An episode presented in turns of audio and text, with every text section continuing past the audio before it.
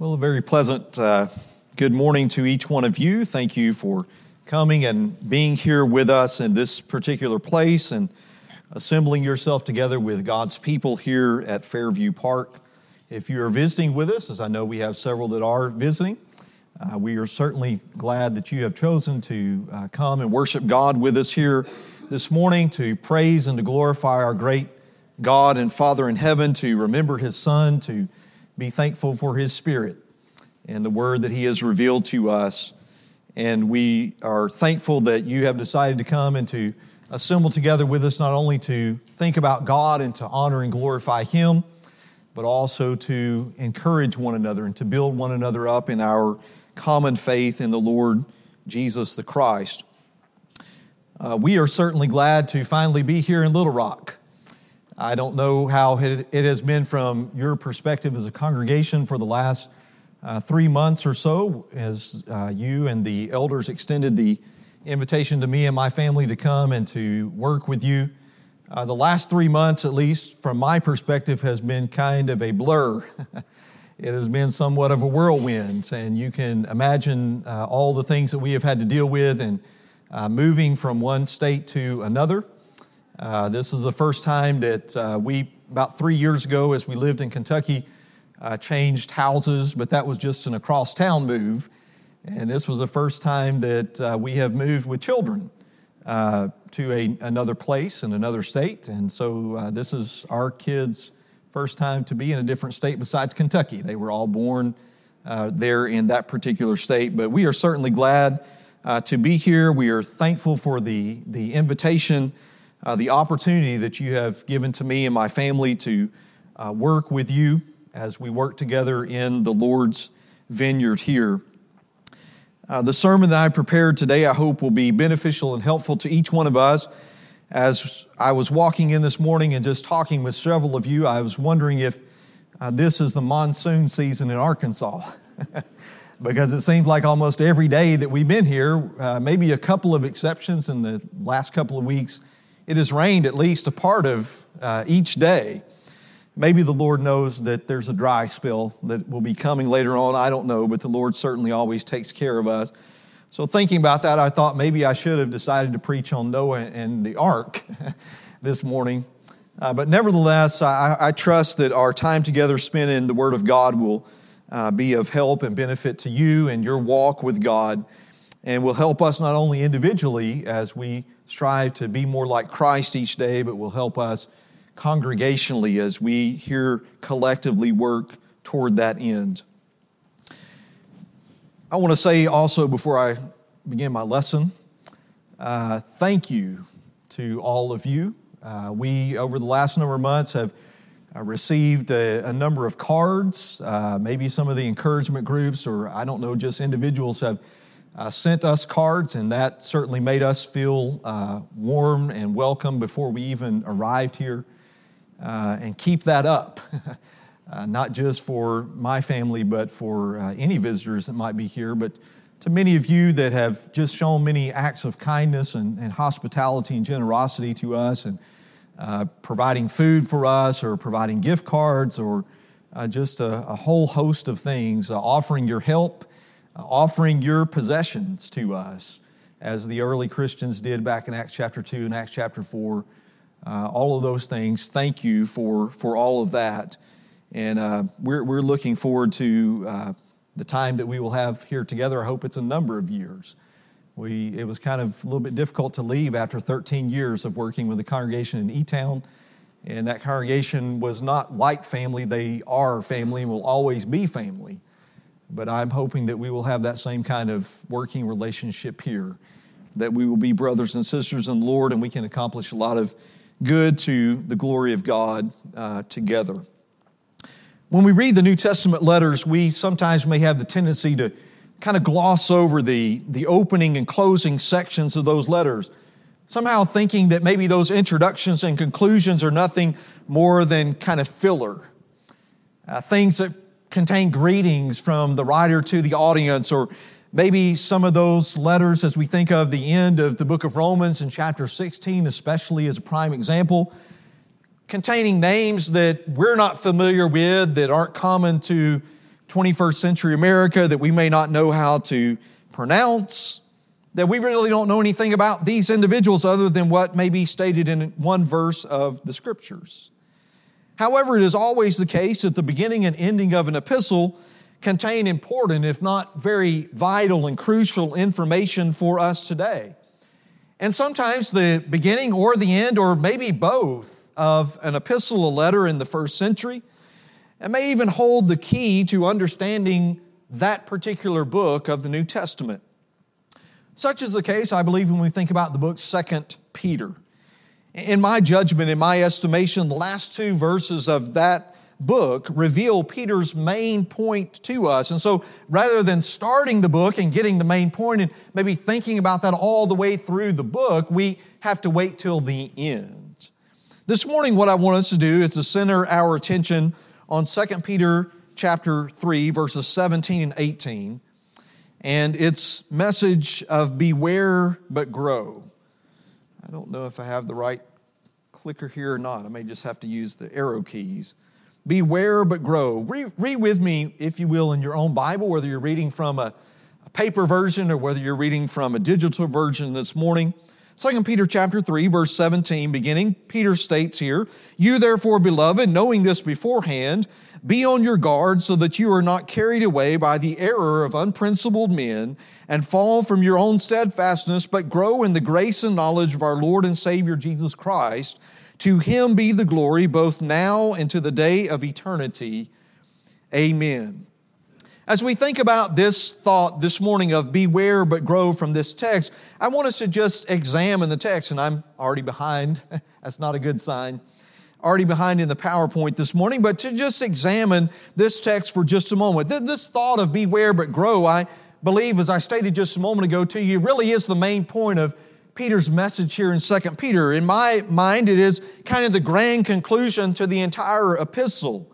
It is, I believe, what Peter emphasizes throughout this short book. In chapter 1, just to kind of summarize this short letter of 2 Peter, the Apostle Peter begins, I believe, with a message of growth. Sometimes if you go back and look in your Bible, or at least in your mind, back to 2 Peter chapter 1, we have recorded for us there, at least in verses 5, 6, and 7, what are often called the Christian virtues or the Christian graces. And basically, Peter begins that book by telling us this is how we can be like Jesus Christ. This is the kind of people that we need to be, not necessarily the kind of things that we need to be doing, but first and foremost, this is the kind of individuals that we have been called to be. Although these, as Peter begins this letter, although these beloved brethren, as he says, had escaped the world's corrupting lust, through their obedient faith in Christ, they had left the world behind and now they were joined to Christ. He tells them also at the beginning of this book that they needed to truly become partakers of the divine nature. And he says you become partakers of the divine nature, you become like God, if you will. Maybe this kind of ties in a little bit with Brent's lesson in the 9 o'clock session this morning, that we are to be image bearers of God. But we become partakers, participants in the divine nature by growing our character, by growing our actions to the point that our character looks like that of Jesus Christ. Our actions, our life looks like that of Christ himself. And so Peter begins this short epistle with a message of growth. In chapter 2 then, may seem a little bit strange to us because it may seem like he just totally changes his train of thought here. But in chapter 2, Peter basically spends that entire chapter warning these Christians about false teachers. Here in this chapter, I think he hits this topic of false teachers and false teaching very hard. He vividly describes, as you remember, as the chapter goes on, especially the last half of this chapter, just a very vivid description in great detail about the motives, the actions, the attitudes, even the end, the destruction of false teachers and their destructive influence upon the saints. And he says, these are coming, just like there have been false prophets and false teachers in the past, that they will be present in your generation. And then, as I see this book anyway, in chapter 3, I think the Apostle Peter combines both of those ideas as he closes this book. He combines that admonition about false teachers with an encouragement for these Christians to grow. He is urging them here at chapter 3 to beware of those who would mock or make fun of the Lord's promise to return, that it's been so long and things just from our earthly perspective, our earthly eye, seem to continue going as they has always been. And Peter says that the middle part of this chapter, that's not so. The word of the Lord has changed a lot of things. By the word of the Lord, He spoke things into existence, again, as Brent pointed out to us this morning. And one day, by the word of the Lord, He's going to end everything, and we're going to stand in judgment before Him. But Peter here in this chapter, in summing up this book, he is urging these brethren to beware of those who would make fun of the Lord's promise to come back, and those who would take the word of God, the pure word of God, and twist the scriptures to their own destruction. But at the same time, as he ends this book, he is also urging and encouraging them to continue to grow in Jesus Christ.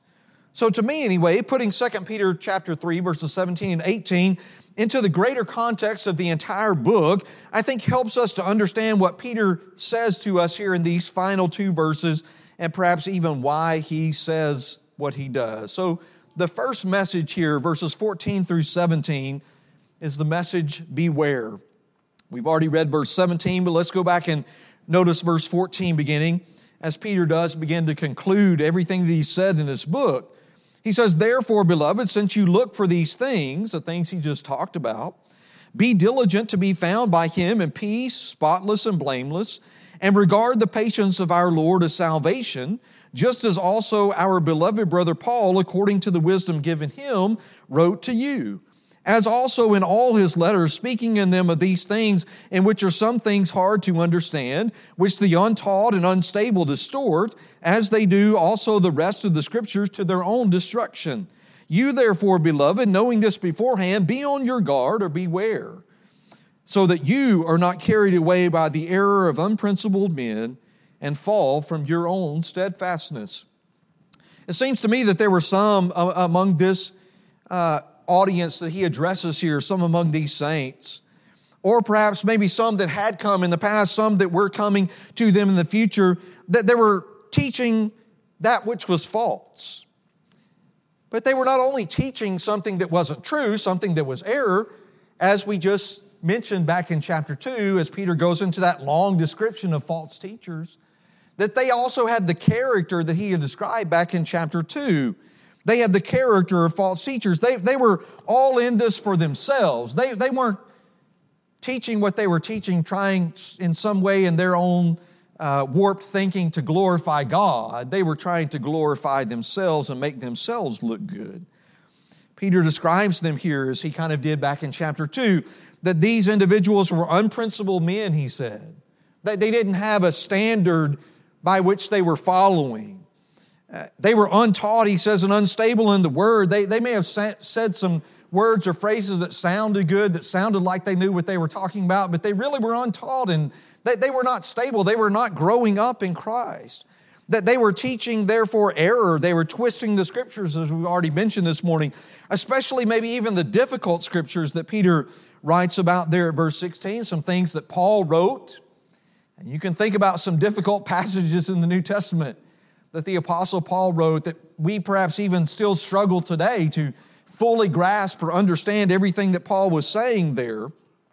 And they were taking the scriptures, the word of God, and twisting them again to make them say what they wanted them to say, to perhaps reflect well on them so that they would look good and they would prosper and be successful in some physical, financial, earthly way.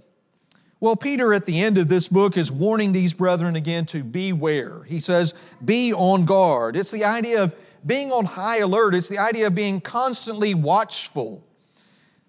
I don't know. We had, back in E-Town, we had a number of individuals in the congregation there that were in the military, ex-military. I've never served in the military. I don't know all the protocols and everything, but just as a citizen of this country, you probably, if you're of any age at all, you might have remembered a number of years ago after 9/11, even on if you were watching the news or something, it might have down at the bottom the thing that was scrolling, kind of like the alert level for our country. And that remained on high for a long, long time. And I believe that is the idea really that Peter is trying to get across to these Christians and to us, that we always need to be on guard. We must be on high alert at all times for these teachers. But also he is saying to them in verse 17, you need to be on high alert. You need to be watchful or on guard for yourselves so that you are not carried away by your own desires, by your own fleshly impulses, by your own emotions, and you yourself teach or preach or practice something that is not true. If these brethren that he is addressing here in this book, if they allowed these false teachers to sweep them off their feet with a message that really sounded good and great, with their enticing doctrines that were not the doctrine of Christ, Peter gives them a warning here in this verse, verse 17 of chapter 3. He says, you will fall from your own steadfast stand on the Word of God and the Word of God only, and you will fall from your own steadfast stand with Jesus, the Christ, who is the Word. And your end will be the same end as that of the false teacher. You will be eternally destroyed. Again, that's not the only message that he gives there. He says, beware, but also grow. In verse 18 again, but grow in the grace and knowledge of our Lord and Savior, Jesus Christ. The word but here in verse 18, I think it is a word of connection, obviously, to what he just said in verse 17. It's a word of contrast as well. As if, as Peter is ending, as he is concluding, wrapping up this short letter to these brethren, it is as if he is saying to them, it's not enough that you're just not ignorant or that you're not unstable in the Word. It was not enough that they did not distort the Word of God as these false teachers were doing in any way. It was not enough that they were not moved away from the Word of God, that they were steadfastly holding to the Word and holding to Jesus Christ. He says to them here, the grand conclusion at verse 18 is, while you're doing that, at the same time, you need to be growing in the Word. And specifically, you and us today, we need to be growing in He who is the Word incarnate, Jesus the Christ. This instruction, and it is an instruction, it is a command if you want to look at it that way. It's an instruction that the Apostle Peter is giving to these Christians. He says to them, grow. He's not saying this is something that is optional. He's not saying this is something that you can leave or take. This is something that you can do if you feel like doing it, but if you don't feel like doing it, that's fine as well. And you can still be pleasing to the Lord and you can still enjoy eternal life. He says, grow. It is an instruction. It is a command, if you will. But I believe this word grow is not something that's just a one-time thing. It is a continual action verb, and it carries with it, from what I understand, the sense of keep on growing. Yes, you beware of all these dangers that are out here, out in the world, and maybe even within the Lord's body, within the Lord's church, His people. But at the same time, you keep on growing. And that says to me, anyway, that growing in Christ is an everyday pursuit. It is a lifelong pursuit. Just because you have been a Christian for 50 or 60 or 70 years, I don't know if there are any in this audience that have been a child of God that long, but you can't reach the point in this life anyway where you just sit down and say, okay, I'm done growing. It is a constant, continual, lifelong pursuit. That's one truth I get out of verse 18, but more than that, what I want us to see this morning is that true spiritual growth, I believe, is the divine solution to falling away from our own steadfastness in Jesus Christ. It is the preventative measure. This is what God has prescribed for us, that if we are going to remain steady in our walk with Jesus Christ, if we are going to be able to stand up to the devil with our armor on and we're going to say no to him at every turn, whether that is in false teaching and false teachers, whether that is in just the temptations that we face every day in this life, whatever it is that the devil throws our way, we can remain steady on our course and we can be steadfast and persevere in Jesus Christ, but only to the extent that we are growing in Him.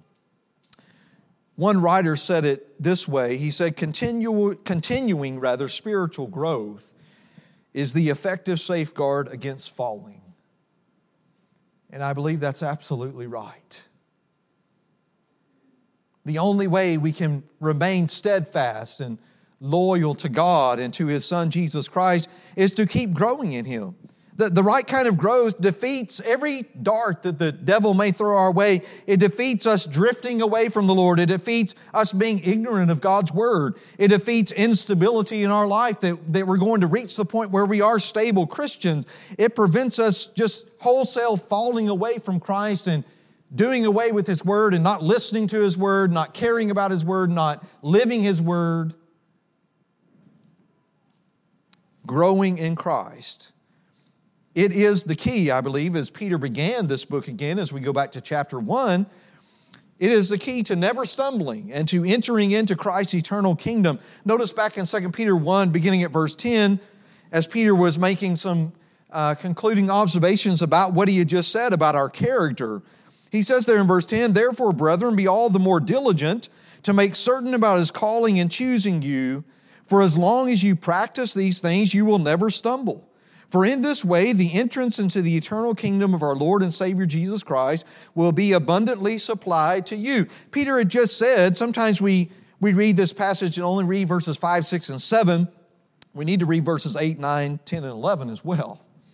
Because going back to verse 8, Peter says it's not just enough that you have these spiritual characteristics that are characteristics of God Himself, but we have to be increasing in them. We have to be growing in them. We have to be abounding in them. And so verse 10, he says, this is how we can be certain about His calling and choosing us as His people, that as long as we are practicing these things, we will never stumble. I don't know what you think about that particular language, and I'm not sure exactly 100% what I think about it. I do not believe Peter is saying here that as long as we are adding to our faith virtue and virtue knowledge and knowledge temperance and all those characteristics he mentions in verses 5 through 7 that we're never going to sin as Christians. I believe there's lots of other verses and examples throughout the Scriptures, and just in our own experience as Christians, we know we're going to sin from time to time. But we will not stumble to the point that we will just totally fall away from the Lord and totally give up our relationship with Him and just abandon our pursuit of God. So steady spiritual growth in Christ means that we are always aware of false teachers and false teaching, but at the same time we are growing into the image of the Son, our Savior, Jesus Christ Himself. This theme of beware but grow, I would suggest to you, is not just unique to the Apostle Peter in writing 2 Peter. I believe as you read through the letters in the New Testament, you'll find that this is very much a recurring theme. The passage that our brother Don read for us as we began our worship period this morning from Ephesians chapter 4, he read the entire section, really, I want us to focus on this morning, 11 through 16. But notice again, if you turn back there in your Bible for just a minute, or at least in your mind, to verse 14 beginning, he says to us, Paul does, that as a result, we are no longer to be children tossed here and there by waves and carried about by every wind of doctrine, by the trickery of men, by craftiness and deceitful scheming, but speaking the truth in love, we are to grow up in all aspects into Him who is the head, even Christ, from whom the whole body being fitted and held together by what every joint supplies, according to the proper working of each individual part, causes the growth of the body for the building up of itself in love. Notice here this theme, I think, is present in this passage of beware but grow. Paul is admonishing the saints and faithful ones here in the city of Ephesus to not be all over the map in their knowledge of Christ, in their knowledge of the Word, to not be all over the map in their life as a Christian. But he encourages them at the same time to grow up into the head who is Jesus the Christ. And as our brother Don again read back to verse 11, how do we do that? That's a whole nother sermon or maybe a series of sermons. But those of us who are evangelists, pastors, and teachers, we have a very vital role to play in that, in the life of Christians, in the life of a local congregation, that we need to be equipping the saints to do the work of service for the building up of the body of Christ until we are all attaining unity and maturity in Christ. I think Peter, or Paul rather, here in Ephesians 4 is really saying what Peter is saying in 2 Peter 3. We need to beware but grow. And then a couple of references from the book of Colossians, as Paul wrote that book as well, obviously. In Colossians chapter 2, verse 6 beginning, Paul writes here, "Therefore, as you have received Jesus Christ the Lord, so walk in Him, having been firmly rooted and now being built up in Him and established in your faith, just as you were instructed and overflowing with gratitude. See to it that no one takes you captive through philosophy and empty deception, according to the traditions of men, according to the elementary principles of the world, rather than according to Christ." Drop down to verses 18 and 19. It's Paul picks up this same thought again. He says in verse 18, "Let no one keep defrauding you of your prize by delighting in self-abasement and the worship of the angels, taking his stand on visions he has seen, inflated without cause by his fleshly mind, and not holding fast to the head, from whom the entire body, being supplied and held together by the joints and ligaments, grows with a growth which is from God." There's a lot, obviously, that Paul writes in Colossians chapter 2, a lot of, as Peter was saying, difficult statements. Even for someone who is a mature Christian and has had a lot of association with the Word of God, there can be some difficult things that he says here in Colossians 2. But Paul was warning the saints here at Colossae in this chapter, don't be captivated by anything or anyone other than Jesus Christ. Don't be captivated by false teachers who might have been teaching a worldly philosophy of a number of things, a combination of things. Some have suggested maybe they were teaching asceticism. You just kind of, mutilate yourselves. Some suggested that these false teachers were teaching a worldly philosophy of Judaism, spiritualism. Maybe it was all of those and other things kind of rolled into one. Whatever that might be, he is warning them here, beware of that. But at the same time, did you notice in these verses, he's also urging and encouraging these brethren to keep growing in Christ, to continue to be built up in Christ. Into chapter 3, maybe he makes it even more practical here at verse 5. Just notice these verses I have here on the screen. Verse 5, Paul says, "Therefore consider the members of your earthly body as dead to immorality. The American Standard has, that's sexual immorality in many versions, or fornication, impurity, passion, evil desire, and greed, which amounts to idolatry.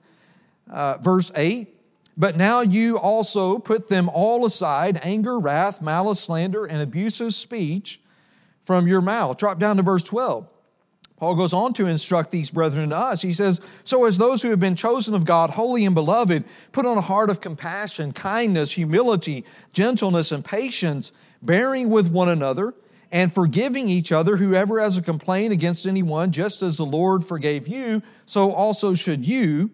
Beyond all these things, put on love, which is the perfect bond of unity." And then it seems in my mind that he wraps up this whole discussion that he began back in chapter 3 and verse 1. When he comes to verse 17, he says, "Whatever you do in word or deed, do all in the name of the Lord Jesus, giving thanks through Him to God the Father." Paul again was urging these same brethren he had just, as we just noticed here in chapter 2, giving them a warning, but also an encouragement. And here he is urging these same brethren to cast off all the works of the flesh, to cast off all those sins that had weighed them down, that they had participated in before they became Christians, while at the same time they were to clothe themselves with Christ's character, to the point that we get to chapter 3 and verse 17, to the point that whatever we say or do is done in the name of Christ, to the point that we get in our lives, in our walk with Christ, where everything that we say and do and think is the result of Christ's rule in our hearts and in our lives.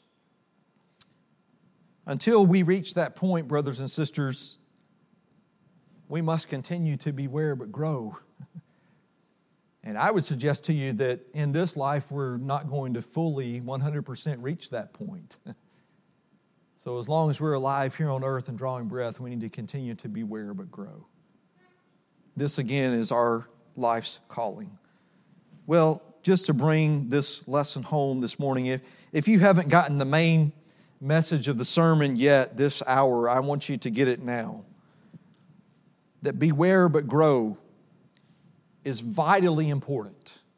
It is vitally important to us individually as children of God, as followers of Jesus Christ. But more than that, it is vitally important to the life of this church and the life of any local church. We cannot dismiss the words of Peter at the end of 2 Peter and just say that's his conclusion to the book. He just, I used to put together a weekly bulletin. Sometimes I wrote articles. Sometimes I used articles that other preachers or just even some of the members there in E-Town began writing some articles for that. And as the editor of that, I had the luxury of changing the font size. And so if somebody wrote an article that was too long, I could put it in a smaller font size and fit it into that space. Or if they or I was writing an article and needed to extend it to fill up the space, I could put some more words in there. Peter wasn't doing that when he ended this book, though. Beware but grow is essential. It is an essential message for us to get individually and collectively. I don't know about you, but it has been my experience, not just in the time that I've been preaching, but just in the time that I've been a Christian, that it seems to me that there are a number of individual Christians and even a number of local churches that are kind of either or on this important truth.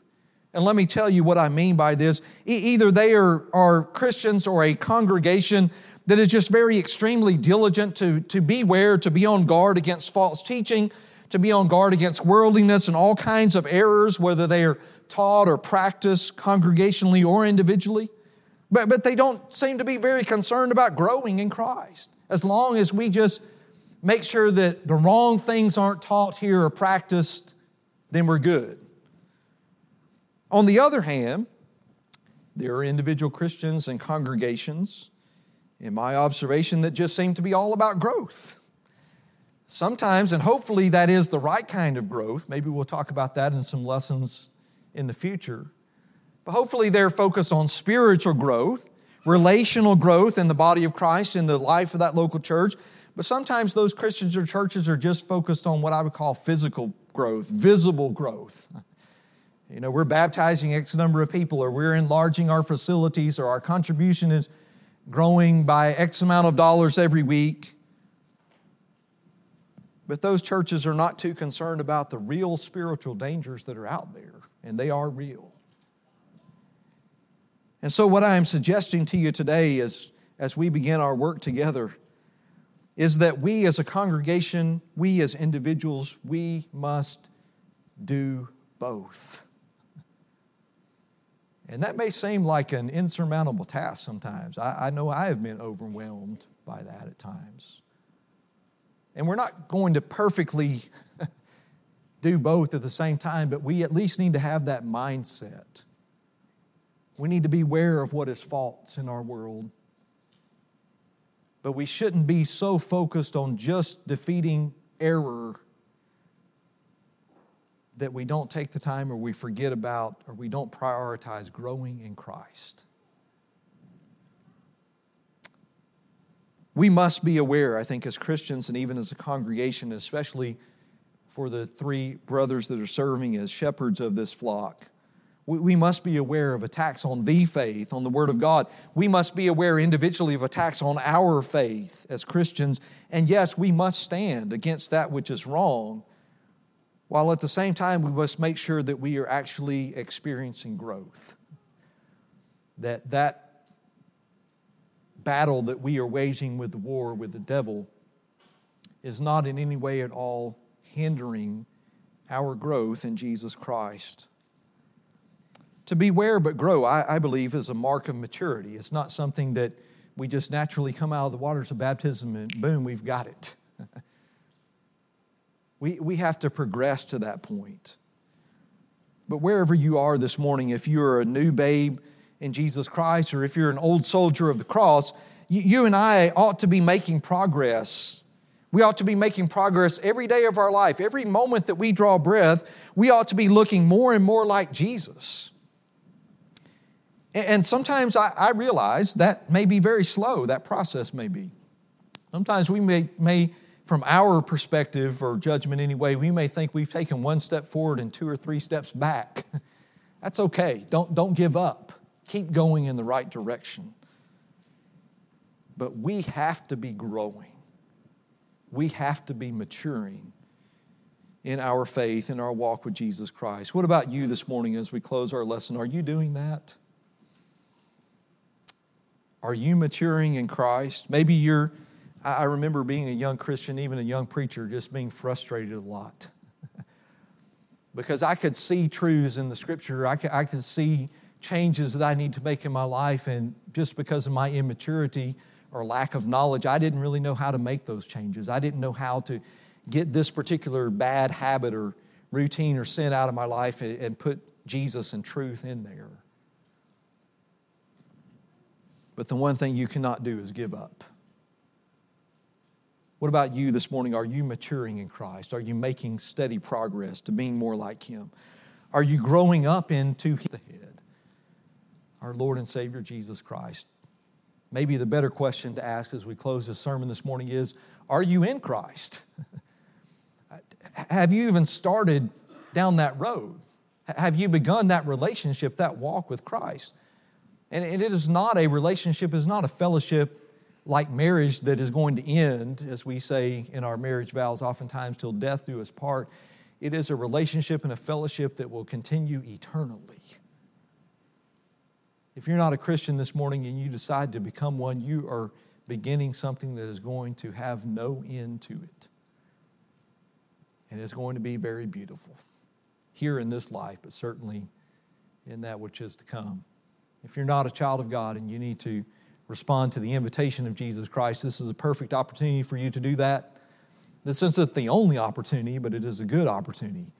And I feel confident that if you would come this morning and confess your faith that Jesus is the Christ, He is the Son of God, if you would come this morning and say, I'm turning away from my old life of sin and self, I'm repenting of my sins. In essence, I'm giving up my will and I'm replacing it with God's will. If you would come this morning and be buried in the waters of baptism, you can have all of your sins washed away. And Paul tells us in Romans chapter 6 that you can rise out of the waters of baptism and walk in newness of life. There'll be challenges, there'll be obstacles, there'll be detours. There will be problems that you still have to deal with, but you will have the power of God Himself. Again, Brent spoke to us so eloquently and passionately about this morning at 9 o'clock. You will have the power of the being who created everything that we know and created us in His image at your disposal to help you in that walk.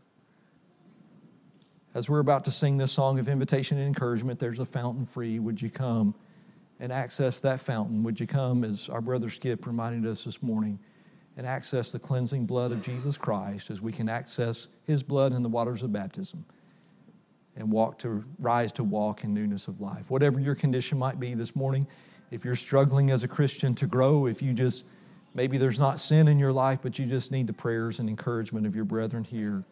However we can be of help to you, if you need to respond to the invitation of Christ, do that now as we stand and as we sing.